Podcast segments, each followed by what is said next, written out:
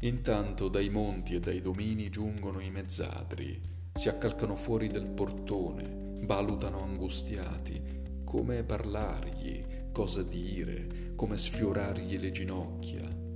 Mentre aspettano in ansia, le teste vuote di pensieri, Ulisse si accosta piano, si ferma davanti agli uomini che cadono in ginocchio, gli baciano le mani omicide Appoggiato al suo bastone, un vecchio pastore piange, altri toccano le ginocchia di pietra, le spalle, il petto e fatti arditi tastano tutto il corpo del padrone. Lui resta immobile nella luce, risplende come un toro.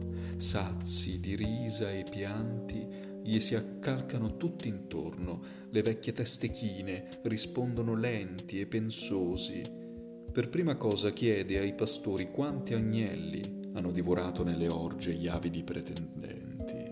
Poi dai mezzadri infangati si informa sulle vigne, sui vecchi olivi non potati, sui campi non seminati. Chiede agli schiavi se le mogli hanno dato molti frutti, quanti maschi e femmine gli generano ogni anno. Come su tavolette di cera registra nella mente le gravi perdite a sinistra, i magri profitti a destra, finché i suoi beni dilapidati, le anime le terre, si dipanano dalla mano e salgono al cervello.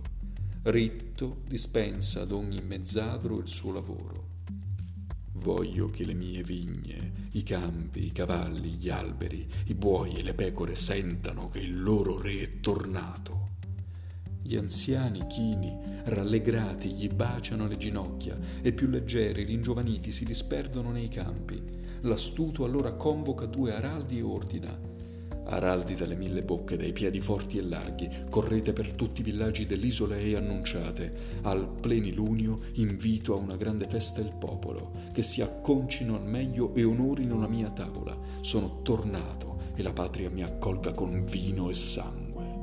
Dice, e i vecchi araldi si coronano di olivo il capo, impugnano i bastoni di leccio, gonfiano i polmoni e come tonanti cascate d'acqua corrono nella piana.